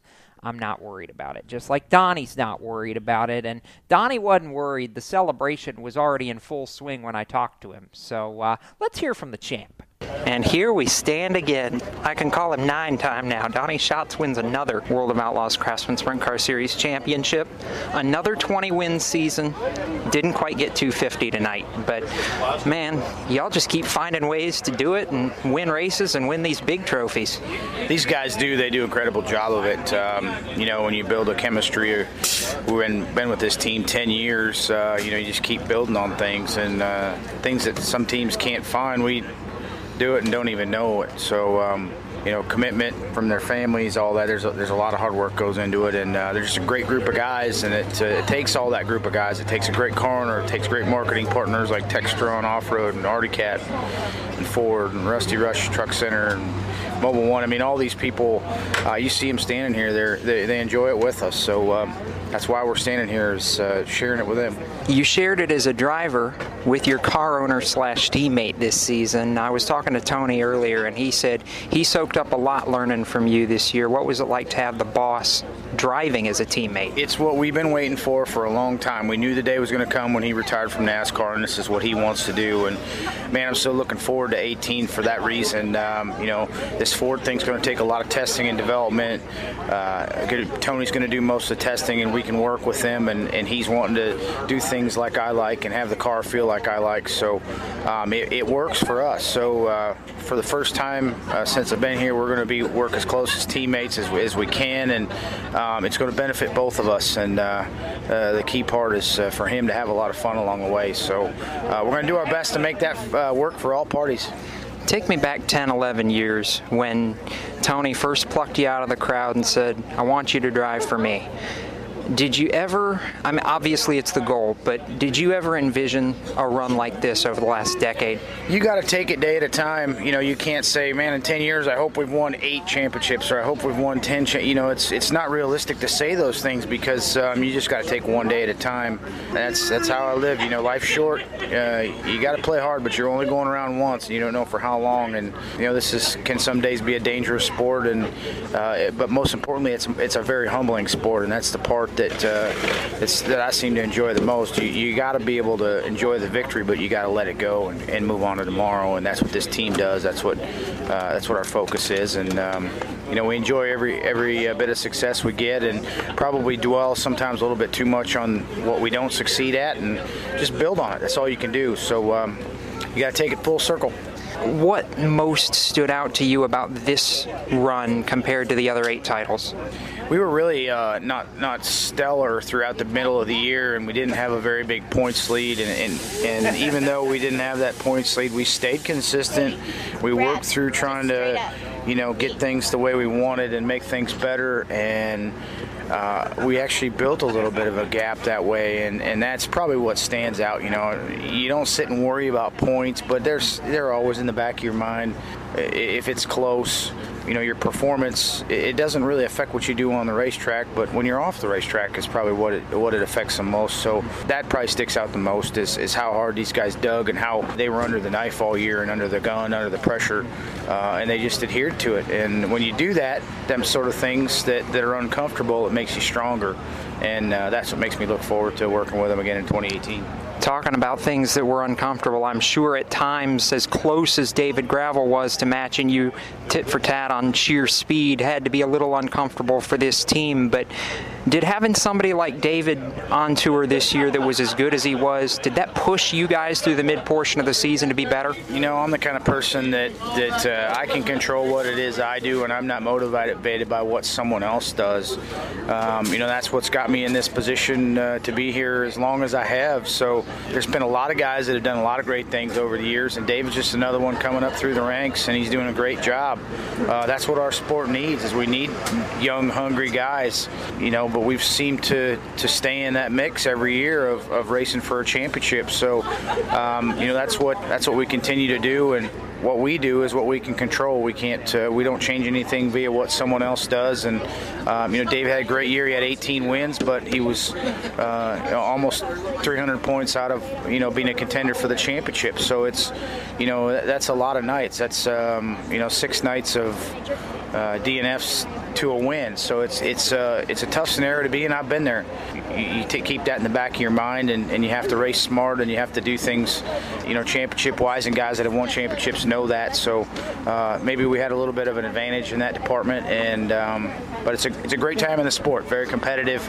It's as competitive as I've seen it in 10 years. So uh, that makes it feel awful special when you win a championship and it's that competitive.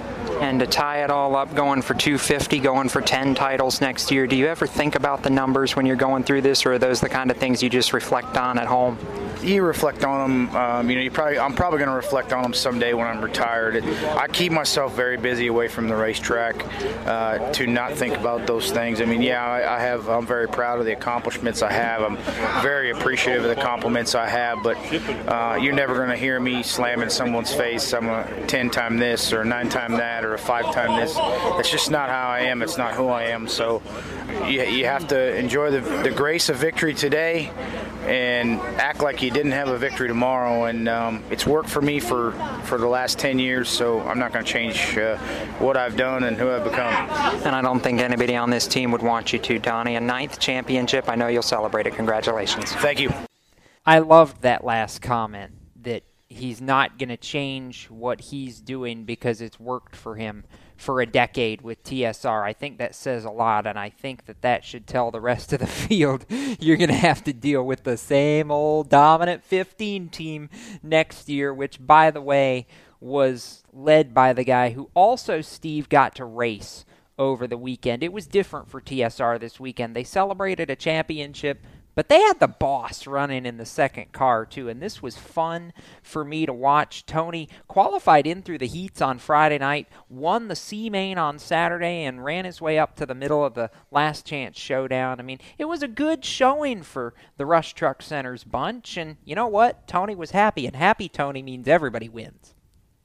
Absolutely. Uh, and, you know, the 15 and the 14 running together during a World of Outlaws show Hmm. Signs of things to come? We'll soon find out.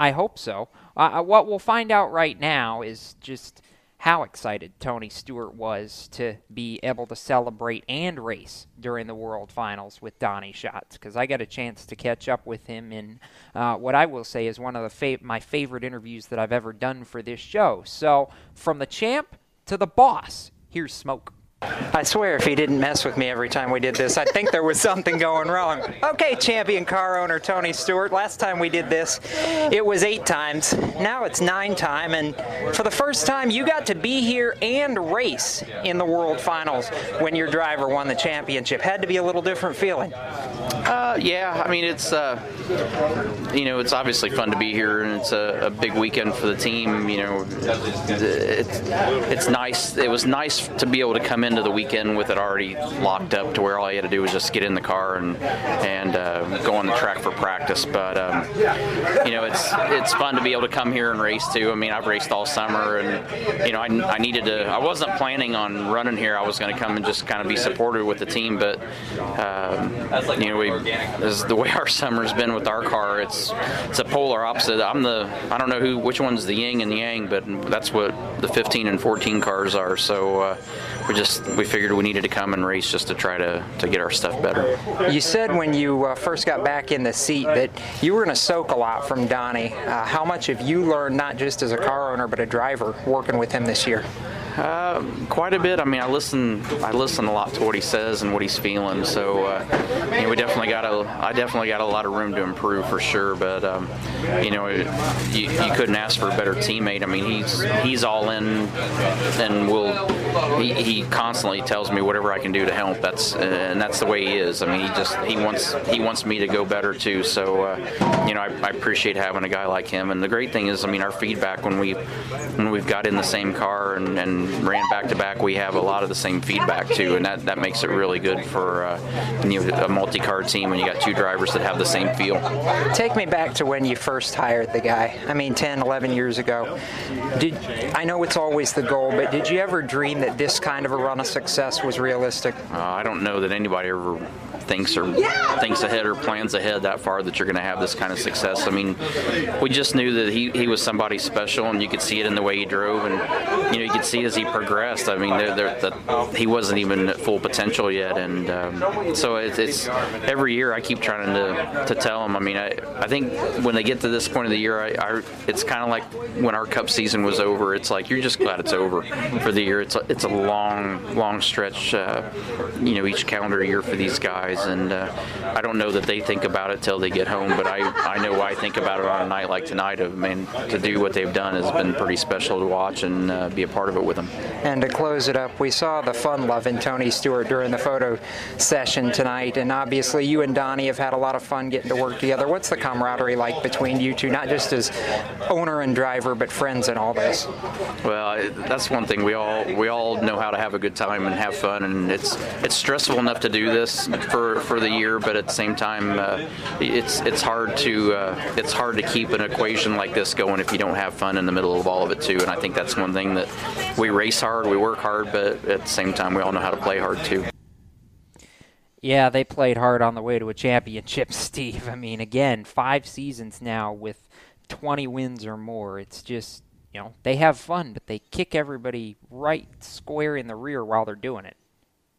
Well, if you kicked the competition in the teeth as much as they do, I think you'd be having a lot of fun yourself. To be honest with you, it just yeah. uh, just been a great run for this team, and and and I really think that you know this is for Tony right now. You know, being in his first year of retirement, and and to still have the continued success that his Outlaws team has I don't think Tony's been happier here in in the last 10 years. I tend to agree with that absolutely. So we're going to step aside. More dirt track talk when we come back. We're going to hear from a second generation driver on the other side of this who's come back from injury, become a very successful team owner in doing so. Kevin Swindell on the other side. You're listening to Motorsports Madness here on PMN, the Performance Motorsports Network. Parents, your son or daughter has had their license for a while now, but you want to make sure they're prepared for any situation they may face on the road. High school driver's ed doesn't teach them to drive defensively. They need to be prepared for any highway emergency. For less than a month's insurance and a whole lot less, BSR instructors at Summit Point Motorsports Park in nearby Summit Point, West Virginia, will teach your son or daughter how to respond instantly and positively to unexpected situations on the road. BSR's specialized accident avoidance training teaches swerve to avoid maneuvers at highway speed, ocular driving, which focuses driving attention on ways to avoid accidents, vehicle dynamics and feedback, skid control, and skid recovery, threshold braking on straights and progressive braking on curves, and off road recovery techniques. This is stuff driver's ed simply doesn't teach. So call BSR today, 304 725 8444. Give your kid the skill set needed to drive safely and responsibly on the highway. That's 304 725 8444. You hear that? That's the sound of America's only sports car. That's right, it's a Corvette. But not just any Corvette. It's your Corvette. It's that who cares if there's traffic part of your day. And this can be you when you come to Cooper Corvettes. With 60 years of Corvettes to choose from, there's always a Corvette in your budget. And they'll service any Corvette you bring in. Cooper Corvettes on Route 1 just north of Quantico and Triangle. Call, click, or visit coopercorvettes.com. HMS Motorsport is the leader in motorsport safety. HMS serves the majority of Monster Energy NASCAR Cup, Xfinity, and Camping World Truck teams, many IndyCar and IMSA WeatherTech teams, as well as countless SCCA and club level racers and driving enthusiasts throughout North America, featuring world renowned brands like Stilo helmets, Schroth belts, Adidas suits and shoes, HJC helmets, Orca driver gear, Lifeline fire systems, and even Racecom radio kits. HMS representatives are experts in their field and focused on only one thing making your track driving as safe as possible. With locations in Mooresville, North Carolina, and Danvers, Massachusetts, the staff at HMS is always ready to take the time and help you find the right product for your safety needs. Don't settle for second when it comes to motorsport safety. Stop into HMS Motorsport. Visit them on their website at hmsmotorsport.com or send them a message on Facebook and tell them the folks from PMN Radio sent you. Hi, this is John Ondrasik of Five for Fighting, here for RAD, the entertainment industry's voice for road safety. You know, style is a personal thing, and your lifestyle is your business. But if you take it on the road, it becomes everybody's business. So please, plan ahead, designate before you celebrate. Friends, don't let friends drive drunk. A public service announcement brought to you by RAD, the National Association of Broadcasters, and the Ad Council. Hi, I'm Todd Gilliland, driver number 16, Napa Auto Parts Toyota Camry, and you're listening to Motorsports Madness on PMN, the Performance Motorsports Network.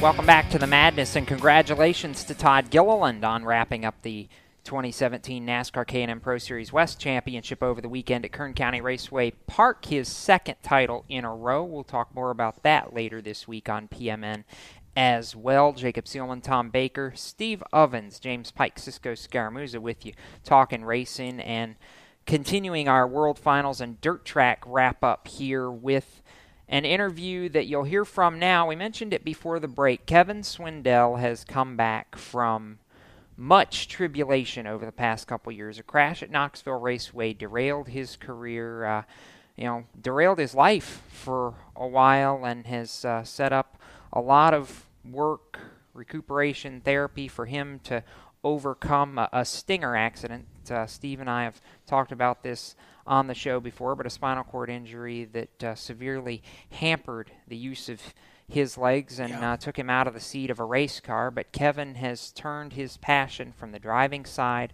to the team ownership side, started a 410 sprint car team, hired a young kid like himself in Spencer Bayston to pilot the car. They came down to the World Finals to learn. And I was fortunate enough to be able to catch up with Kevin and talk a little bit about everything you know, for the first time since the accident. So, uh, in this, a little bit of tribulation, a whole lot of triumph, and a whole lot of life lessons from Kevin Swindell as he recounts what's gone on and what's ahead for 2018 kind of a big week for Kevin Swindell. Uh, you come off the announcement that you get Spencer Bayston back in the 39 car for another year and bring him here to the World Finals, uh, trying to find some speed. Uh, I know, obviously, some high points this year with Spencer finally getting a win in the car. How important is it for you guys to be able to keep that consistency and have him back next year? It's good. You know, we've worked on, you know, having a balance that fits, you know, him as, as well as being good. So, um, you know, just keep trying to to work on that, and, and obviously racing with these these guys, with outlaw guys, it, it makes stuff a lot tougher. So you got to be a lot closer on your on your game. So kind of come here and, and find out really, uh, you know, where you're at, and we don't quite have the the motor program that a lot of these guys do, but.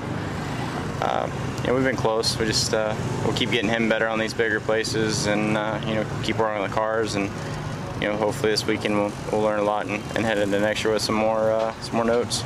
I've seen some back and forth. It looks like the dynamics pretty fun. Now, what's it been like having somebody like Spencer, who's kind of close in age to you, uh, you know, be able to relate a little bit, but have him driving your car. And I feel like he drives a bit similar to, to what you did when you were in the seat as well.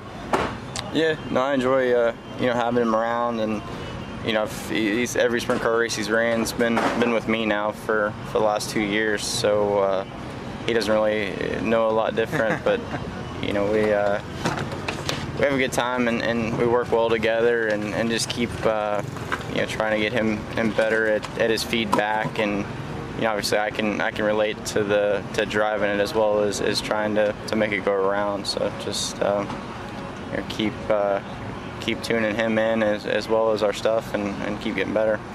I know obviously life's changed a lot the last couple years for you, but I've seen you know, some lightheartedness around your pit area this weekend and a big smile as you're still getting to work on this. And what's it like for you?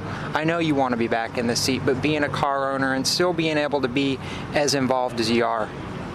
Yeah, it's uh, it's different, but uh, yeah, I enjoy it and, and just uh, kind of a new challenge for me to to try to figure out this, you know, more and more. And uh, you know, we've had a had a good year and you know, had some some good results and, and probably should have had a, a, few more wins. Just had had little things happen. So uh, yeah, we'll see. It's uh, the the the business side during the week part I, I don't enjoy, but the the racetrack part I, I'm good with, and uh, you know just just keep trying to to improve here on on doing all that and and you know this year was a big learning experience for me just trying to to keep the the amount of stuff you need and, and float that kind of thing and, and, understanding how to do that side of it. So uh, I look forward to, to next year and, and knowing what the hell I'm doing a little bit better. what is the biggest enjoyment you get out of this side of it compared to the driving side? I, I think it's just a kind of a mental win. You, you, you feel like maybe you outsmarted you know the rest of the guys in the pit area. You know when when you win these races and and the run good. So uh, you know, I don't I don't have a, a notebook to fall back on pretty much anywhere we went this year, and and still, you know, I, I hardly went anywhere twice. So just just trying to to, to learn a lot and and you know figure out how to you know especially you come around with these guys, you got to figure out how to qualify better and. You know, I think we get a little complacent with that when we run some of the all-star races and stuff for the, the quality, you know, at least of of maybe the motor side and things like that isn't isn't quite as good, and, and you can get away with being a little a little off and still be where you need to be. So uh, I think look forward to kind of running with these guys more and, and being able to maybe get our you know get kicked in the dirt a little bit, but uh, you know that's pretty much the only way you can figure it out. Yeah. I know, I'm sure you've been asked this in the past. Is, you know, is there a thought? Do we look at a day when possibly we see you back in the seat, or for you right now, is the focus on the challenge of getting your program as a car owner to where you want it to be? Yeah, I mean, I'm mostly just worried about that, and um, you know, I think for for me to race, a lot of the the hand control stuff's got to get a lot better, and I, I don't really think that the stuff they have now really makes you capable of, of doing what you need to do a lot of the time. There's time when, when you can run, you know, wide open and just kind of squeeze the thing down and go. I think you're all right, but when when track get rough or this or that, there's there's a lot of things that it make it tough because obviously you're you're used to holding on with 10 fingers and, and now you got you know three of each hand off of the wheel so it makes a little difference so i think if we can figure out how to get those a little bit better and, and be able to to, to do some things better uh, you know I might give it a try but uh, right now i'm just uh, still half uh, fighting little gremlins in my back and things like that and i just like to be comfortable and stuff not hurt for a little while before i worry about getting back in one of these and bouncing around I know you've been a big advocate for safety too, and that's been something that you've been pretty passionate about in light of all this. Yeah, no, I think there's there's a lot of little things you know you can work on, and just after going through what I did, you just you don't want to see anybody else go through it, and it's it's not fun. And you know, you used to watch people crash and kind of go, eh, but now it's like I watch guys crash, and I get you know really concerned for a lot of guys, especially just you can watch the way guys land, and you know we've seen you know the way mine landed, the way like Robert Ballou landed last year, you know when it broke his neck, and just things like that. So, and, and obviously the I think the one of the biggest things that kind of keeps me wavering from wanting to get back in one is just fire, to be honest with you, and. Um, you know, we, you see so many places that are just so lax on on that side of things too, and it's just uh, there's a lot of places where things can improve and and just feel a lot more comfortable when when you get in the car that if you have an issue there's there's going to be somebody there to take care of you there was a lot i felt like honestly tom my brain was kind of overwhelmed a little bit when i was done and shook kevin's hand because I didn't expect for him to be as open as he was, but at the same time, I mean, you sit and, and hear some of what he's been through and, and some of the thought processes that even now go through his mind as far as the sport and all of that. I mean, it was really, really powerful. And it said a lot to me about, you know, Kevin as a person now compared to where he was before the accident happened.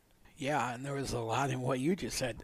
Anything like that is life changing. When you have a, a life changing situation, you're forced then to mature and it humbles you first and then it helps you to grow. And I think Kevin now has a completely different perspective. You heard him talk about, you know, I used to watch guys crash and just, mm-hmm. you know, you understand it's a part of the sport. You don't make too much of a big deal of it. But then now he watches somebody crash and mm-hmm he feels it and sees it in a whole different way. The perspective right. is telling what he said about the situation at the end about fire and how there are a lot of places that are very lax when it mm-hmm. comes to fire safety. And there are, we've seen it. And, yes, and I agree 100% with that.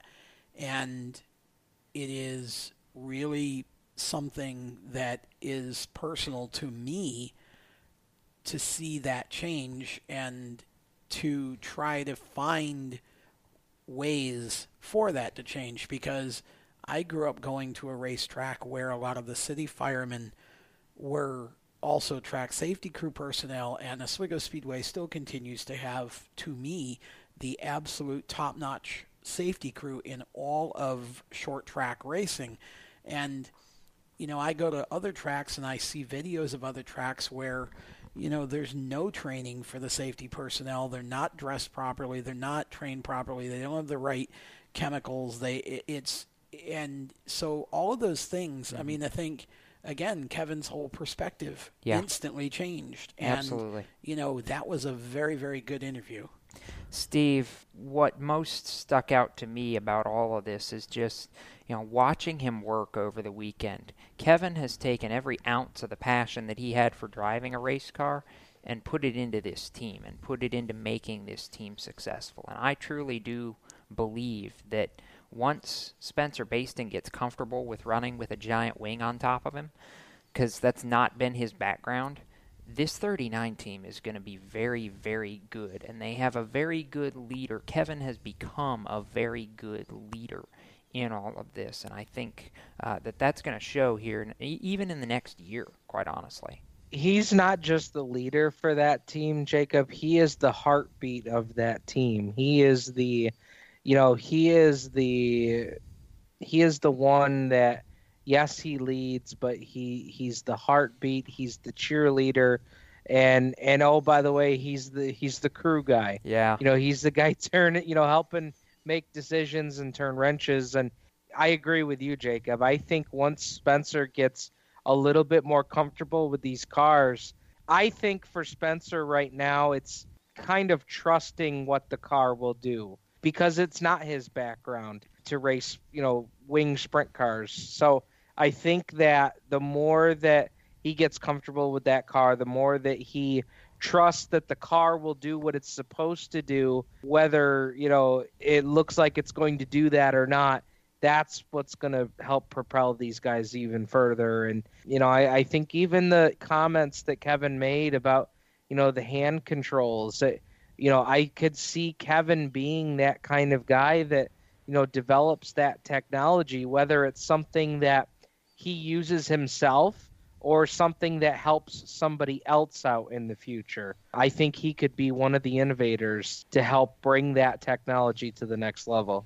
Yes, I think Kevin very well could be, not just for him, but for somebody like Eric Saunders, who we've had on this show yep. in the past, who's in a in a similar situation when it comes to looking at potential hand controls to get back behind the wheel. You know, there's a lot of people I think that Kevin has not only already touched throughout this whole process, but may continue to before it's all said and done. And I think sprint car racing eventually, I think it will do the sport good to have that team and Kevin back to having success, even if it is in a car owner role. I think Eric does use hand control for yes, break. yes, yeah. He has to, and see Kevin. You know, that's a, a a situation again. Kevin being an advocate for safety and improved safety, and I think in the open wheel, especially sprint car side of things, I think there's a ton. I mean, I think you've got track walls and fences that aren't safe. I think yeah. you've got you know, again, safety crews not properly trained. The cars, I think, could definitely use some improvement.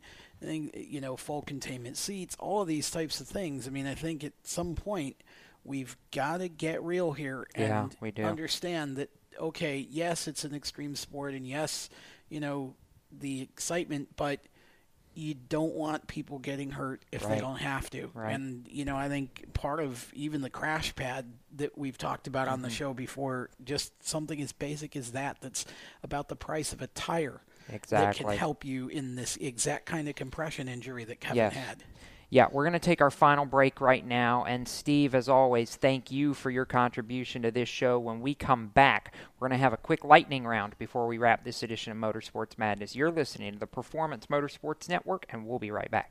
How to be a great dad in 15 seconds. Bike ride, go fish, walk in the park, phone call, milkshake, play catch, picnic, fly a kite, tell jokes, laugh, talk, read a story, tell a story, bumper car, swing set, bowling, pillow fight, cut loose, stay tight. Whew. Because the smallest moments can have the biggest impact on a child's life. Take time to be a dad today. Call 877 4DAD 411 or visit fatherhood.gov. Brought to you by the U.S. Department of Health and Human Services and the Ad Council. Automotive technicians and auto service trainees, how would you like to work at the beach and perform for one of the best car care centers in the nation? Lewes Meineke is now looking for skilled automotive technicians to join their award winning team. If you're a gearhead that knows his or her stuff or a young up and comer that has the motivation and drive to succeed, then you need to make this call today. 302 827 2054. Lewes Meineke Car Care Center, located in beautiful Lewes, Delaware, offers a highly competitive compensation plan, great benefits, a flexible schedule, and did we mention that you're going to be working at the beach? Plus, there's a signing bonus for the right candidates. Technicians must be ASE certified and have a minimum of six years experience. Beginners advance at your own pace in one of several entry level positions. But whatever you do, don't wait. These jobs will go fast. Call Tim at 302 827 2054. That's 302 827 2054. Lewes Meineke Car Care Center. Rev up your career. You hear that? That's the sound of America's only sports car. That's right, it's a Corvette. But not just any Corvette. It's your Corvette. It's that who cares if there's traffic part of your day. And this can be you when you come to Cooper Corvettes. With 60 years of Corvettes to choose from, there's always a Corvette in your budget. And they'll service any Corvette you bring in. Cooper Corvettes on Route 1 just north of Quantico and Triangle. Call, click, or visit coopercorvettes.com. How to deal with someone who says that's so gay. Outsmart them. This party is like so gay. Totally. Excuse me, but did you ladies know the word gay used to mean happy or excited? Then it became a word used to describe gay people. Then somehow it came to mean dumb or stupid, which is how you just used it, which is not very nice. Ew, that guy is on the football team and super smart, and he totally hates us now. Totally. When you say that's so gay, do you realize what you say? Knock it off. Learn more at thinkbeforeyouspeak.com. Hi, I'm Cole Custer, and you're listening to the Performance Motorsports Network, the voice of motorsports. Oh, fantastic. The subject of my first lightning round question brings us back from break. Thank you, Cole Custer, for making this easy. Jacob Seelman, Tom Baker, James Pike, Cisco Scaramouza with you for a couple more minutes here on PMN, and I'll go right into our lightning round because Cole Custer. Can he and will he advance to the Final Four in Miami for the Xfinity Series? Tom, you start. Well, he absolutely can, and I have great faith in his ability to do that.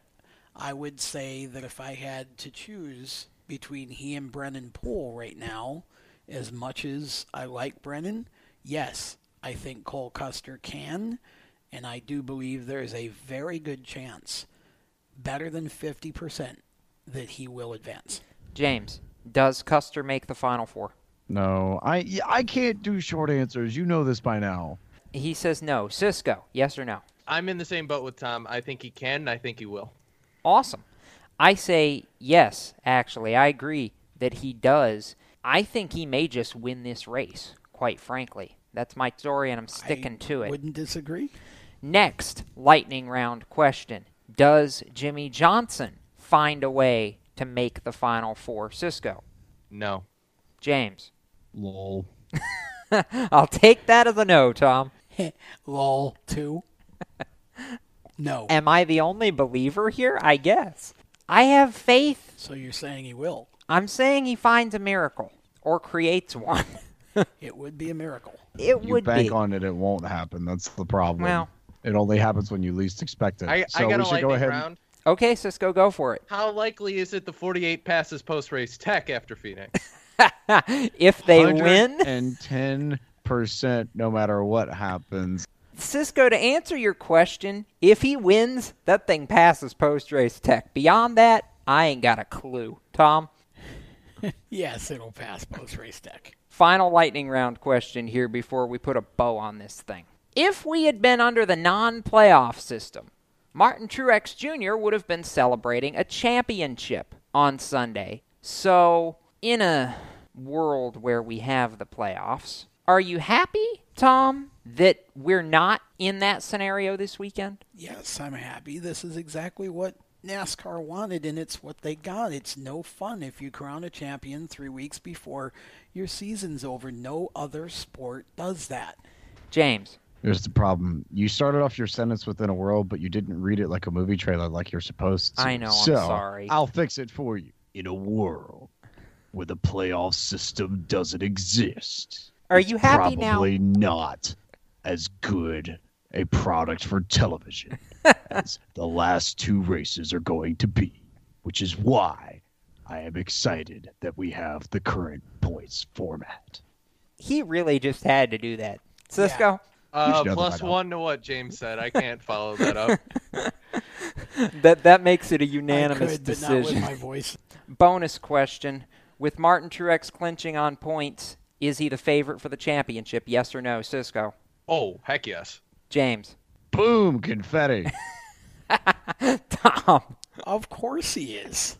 I'm going to disagree with all of you. Sunday's race proved that I'm going to put the four. Oh boy, he's on the Harvick. Yep. It didn't take long to jump on the bandwagon, did it? I'm a believer in what I saw Sunday, and I I'm a don't doubt believer he in can't it, SHR. but Truex has to go in as the Vegas favorite no matter what happens in Phoenix off of everything else he's done this year. he might not win it, but he's got to go in as the favorite because he's been too damn good everywhere else you know what? I've never been one to believe the Vegas books, and I'm not about to start now. That's my story, and I'm sticking to it. And we're going to throw That's a fair. checkered flag on this edition of Motorsports Madness.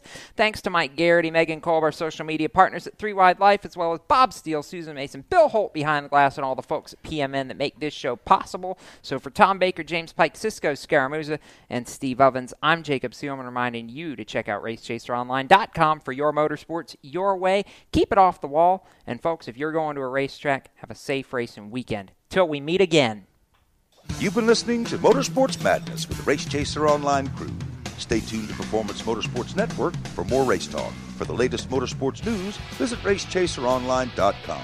Motorsports Madness is a copyrighted production of the Performance Motorsports Network. www.performancemotorsportsnetwork.com a member of the Scorpion Radio Group Incorporated, and may not be rebroadcast, replicated, or saved in any media without the explicit written permission of PMN. Check out our Facebook page or our section in the PMN website. The opinions expressed on this program are those of the host, co hosts, and guests, and do not necessarily reflect those of the management and ownership of either the Performance Motorsports Network or Scorpion Radio Group Incorporated, the advertisers, or the marketing partners. Be listening again next week when the madness returns on Monday night at 7 Eastern. Until then, keep it off the wall and keep the shiny side up.